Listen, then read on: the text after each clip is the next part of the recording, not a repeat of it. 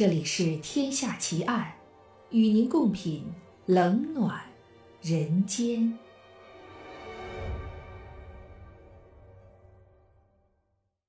各位听友，大家好，我是暗夜无言。您现在收听到的是《天下奇案》，今天为您带来的案件是真假血缘关系奇案。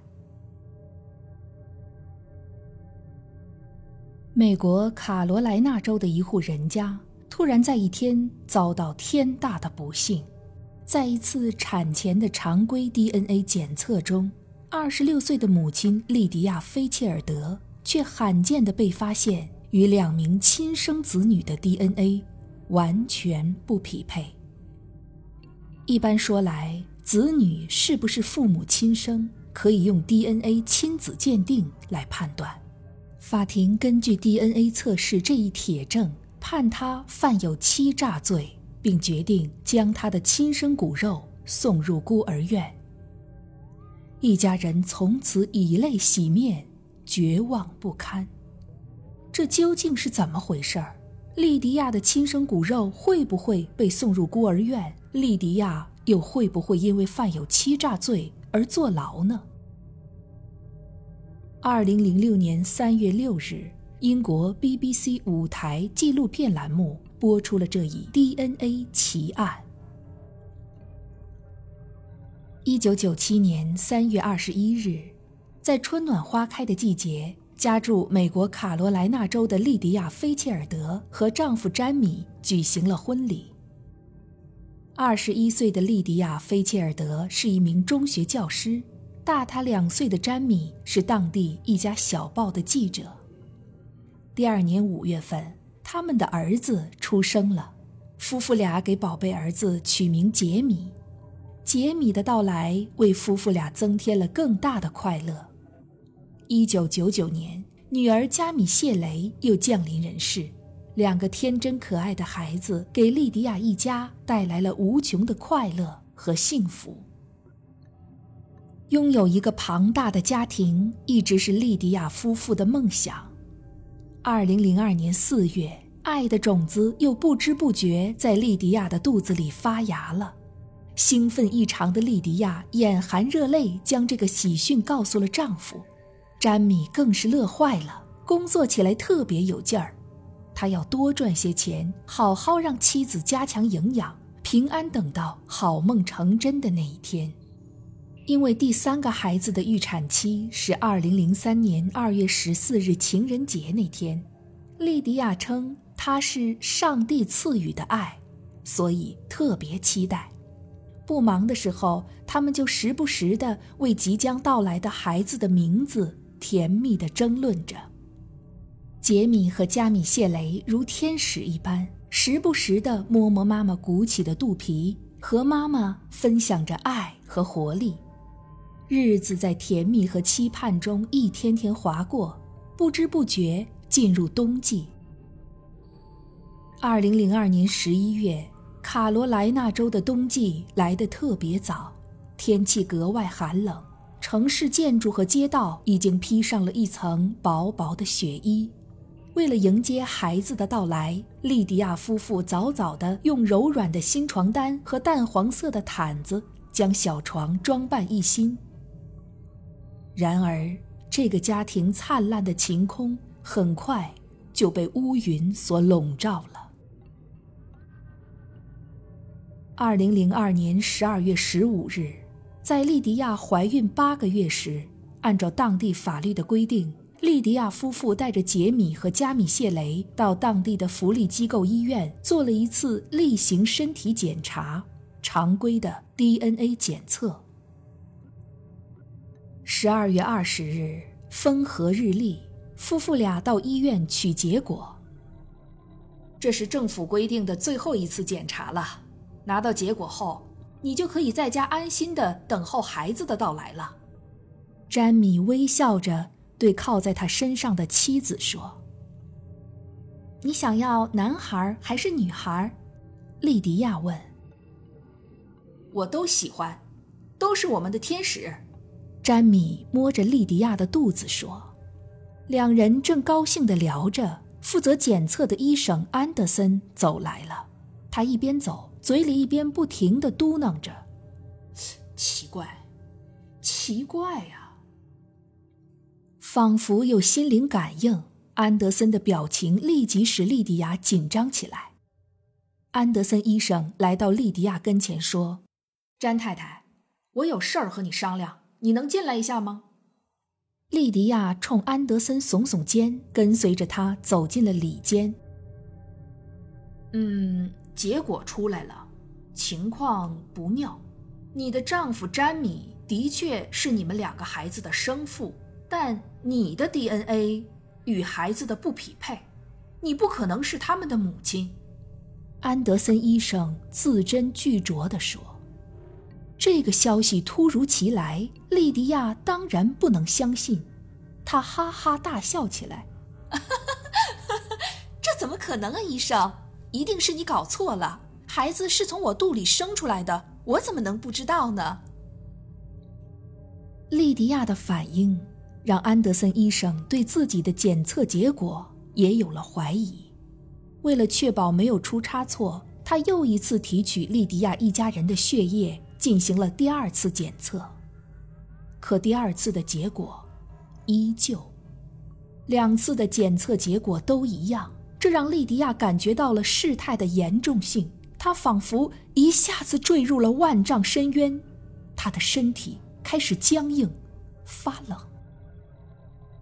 医生把手放在莉迪亚的肩上说：“很抱歉，还是你自己告诉你的丈夫詹米吧。”这是医院的事儿，更是一个家庭的事儿。夫妇俩不知道是怎样回到家的，可接下来的日子对全家来说更如一场噩梦。尽管如此，莉迪亚还是没有放弃希望。她怀着惴惴不安的心情，跑了一家又一家医院做 DNA 检测，可几次都是同样的结果。手里的一张张检测单让莉迪亚感觉重如千斤，压得她喘不过气来。她几乎听见自己内心绝望的叹息声。走到医院的湖边，她的眼泪再也抑制不住了，偷偷的哭泣了起来，脸上的泪水被寒风一点点的吹干，冷入骨髓。二零零三年一月十日。就在莉迪亚还有一个月就要分娩的时候，当地警方介入调查，他们以欺诈罪将莉迪亚告上法庭，指控莉迪亚偷取了别人的孩子。莉迪亚和丈夫更慌了，为了证明孩子是他们亲生的，夫妇俩开始在家里搜寻着关于孩子出生的一切物证。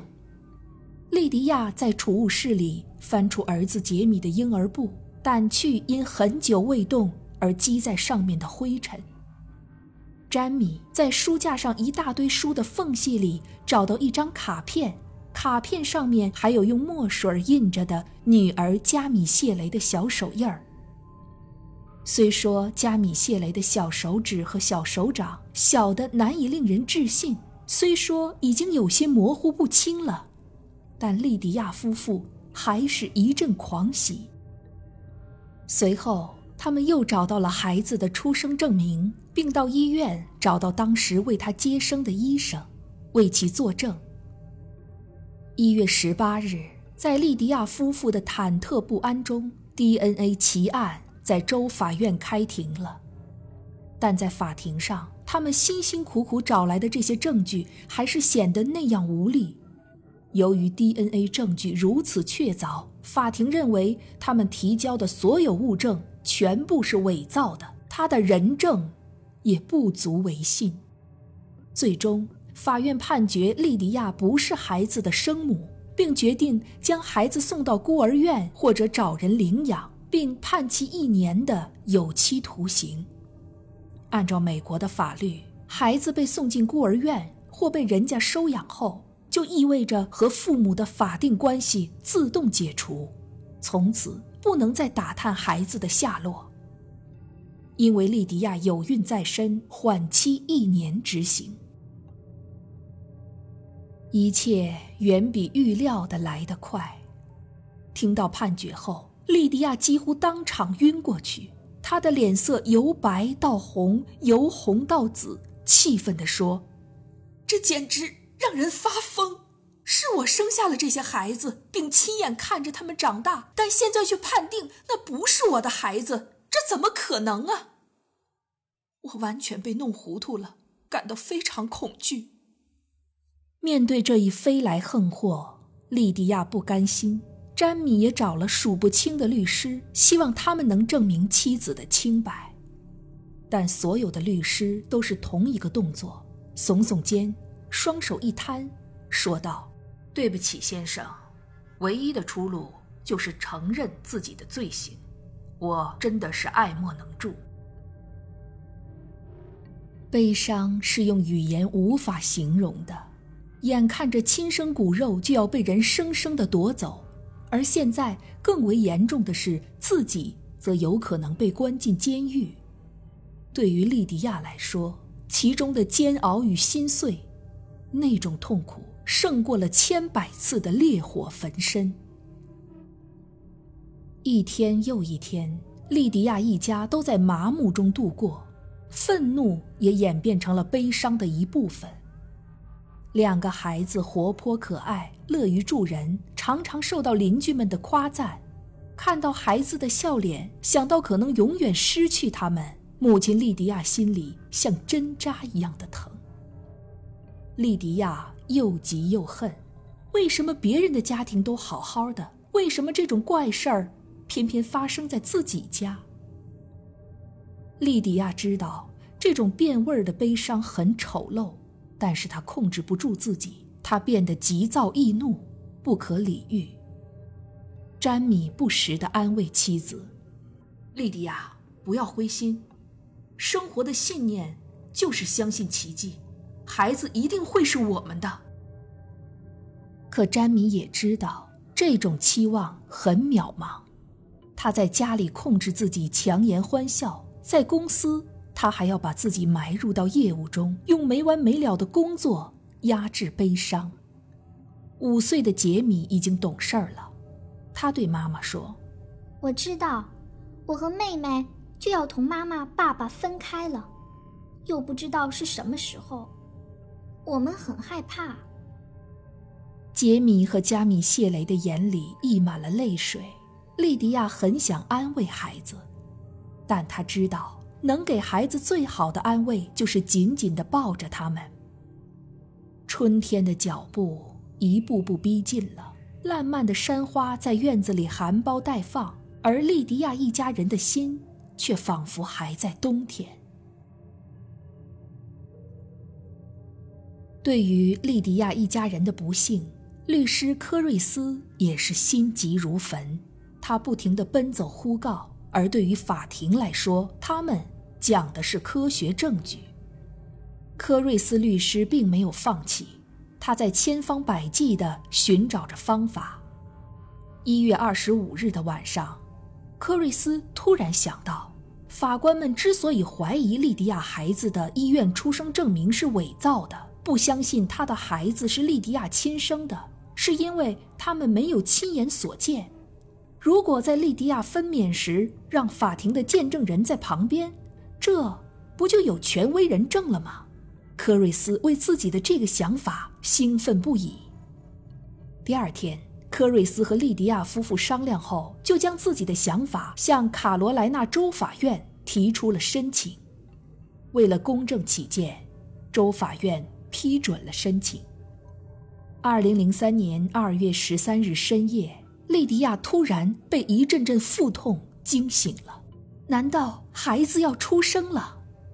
詹米看着妻子疼得头发都湿了，就连忙开车将莉迪亚送到了附近的医院。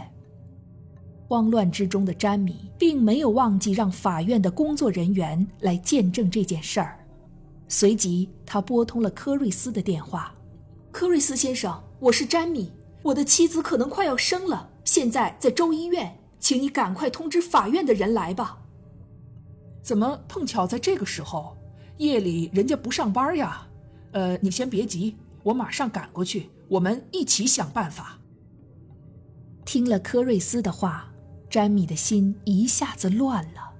是啊，万一孩子出生的时候见证人不在场，不能证明，这该如何是好呢？詹米在走廊里急得团团转。他既希望早点见到孩子，又希望孩子晚出生一会儿，在妈妈的肚子里待到明天早上。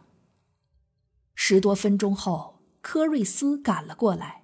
他打了所有朋友的电话，也没能联系到法院的人。此时，他们能做的只有祈祷上帝保佑，让孩子晚一点来到人世。让人欣喜的是，一夜过去了，还没有消息传来。第二天一大早，科瑞斯就开车到法院门口等待来上班的人员，以便使他们能在第一时间赶到医院。八点多钟，当一轮红彤彤的太阳从天边云层破晓而出的时候，莉迪亚迎来了女人一生中最疼痛的时刻。她开始出现临产宫缩现象，她分明能感觉到肚里的胎儿在黑暗中寻找着降临人世的生命通道。时间一分一秒的过去，每一秒钟都仿佛敲打在莉迪亚的心头。想着自己和孩子未知的命运，莉迪亚的心一点儿一点儿的沉下去，沉下去。孩子快生了，快生了！听到在走廊来回奔走的护士间互相转告的声音，詹米的心又一次提到了嗓子眼儿，不时的站在楼梯上往医院门口张望。两分钟后。詹米惊喜地看到科瑞斯的车闪电一般的驶进了医院。此时的詹米激动的语无伦次，他抓住医生的手说：“让我让我太太先等一会儿，人来了，人来了。”而产房内的莉迪亚似乎正被一种力量支撑着，最终在法院人员的见证下，她的第三个孩子咕咕坠地，孩子响亮的啼哭声。此时就是那冬日里的阳光，一股暖流迅速地涌满了莉迪亚的整个身心，她绷紧的神经一下子松了下来，脸上浮满了幸福与满足。此时，除了幸福的泪水，再也没有什么能表达莉迪亚内心的激动了。她为儿子取了个名字，叫吉尔。莉迪亚还没有来得及好好享受做母亲的幸福，不安与恐惧又涌遍了他的全身。就在吉尔出生数分钟后，见证人员提取了吉尔的血样，进行了亲子鉴定。是啊，如果吉尔与自己的 DNA 不相匹配，就好说；如果万一吉尔和自己的 DNA 相匹配，那法院就更加相信前两个孩子不是自己的亲骨肉了。命运真会捉弄人，莉迪亚的心里像打翻了五味瓶，不知如何是好。一个星期后，随着检测结果从打印机里一点一点的移出，见证人员真的惊呆了。这个比戏剧还要离奇的结果。令他们难以相信，DNA 检测结果表明，这个他们眼睁睁地看着从莉迪亚肚内生出的孩子，居然也不是他的亲生孩子。有了这一最新最有力的证据，法庭被迫承认，通常确凿无疑的 DNA 证据有时也会出错，随即判定所有三个孩子。都是莉迪亚亲生的。顷刻间，审判庭里一下子沸腾了起来。阴雨两日的天空突然放晴，太阳从云层外露出了笑脸。那些原本互不相识的人，仿佛一下子成了一家人似的，大家拥抱在一起，欢呼雀跃起来。莉迪亚更是热泪盈眶。这个离奇的故事。立刻引起了全美国的瞩目，各大媒体纷纷宣称这是一个 DNA 奇案。那么，又是什么导致这一奇案产生的呢？科研人员为了揭开这个谜，最终又对莉迪亚进行了进一步的检测，从而揭开了真相。原来，莉迪亚和常人不同，她身上竟有两套独立的 DNA，其中一套占主导地位。这也是莉迪亚在做 DNA 检测时所呈现出来的，而另一套 DNA 则只出现在莉迪亚体内的某些器官中，但这套 DNA 恰好是莉迪亚遗传给她孩子的 DNA。二零零六年一月十八日，莉迪亚又生下了第四个孩子杰米里亚，DNA 仍和她的不相匹配。二零零六年三月六日，英国 BBC 舞台纪录片栏目播出了这一 DNA 奇案。人们在为这个故事惊奇不已的同时，也纷纷祝愿莉迪亚一家从此幸福美满。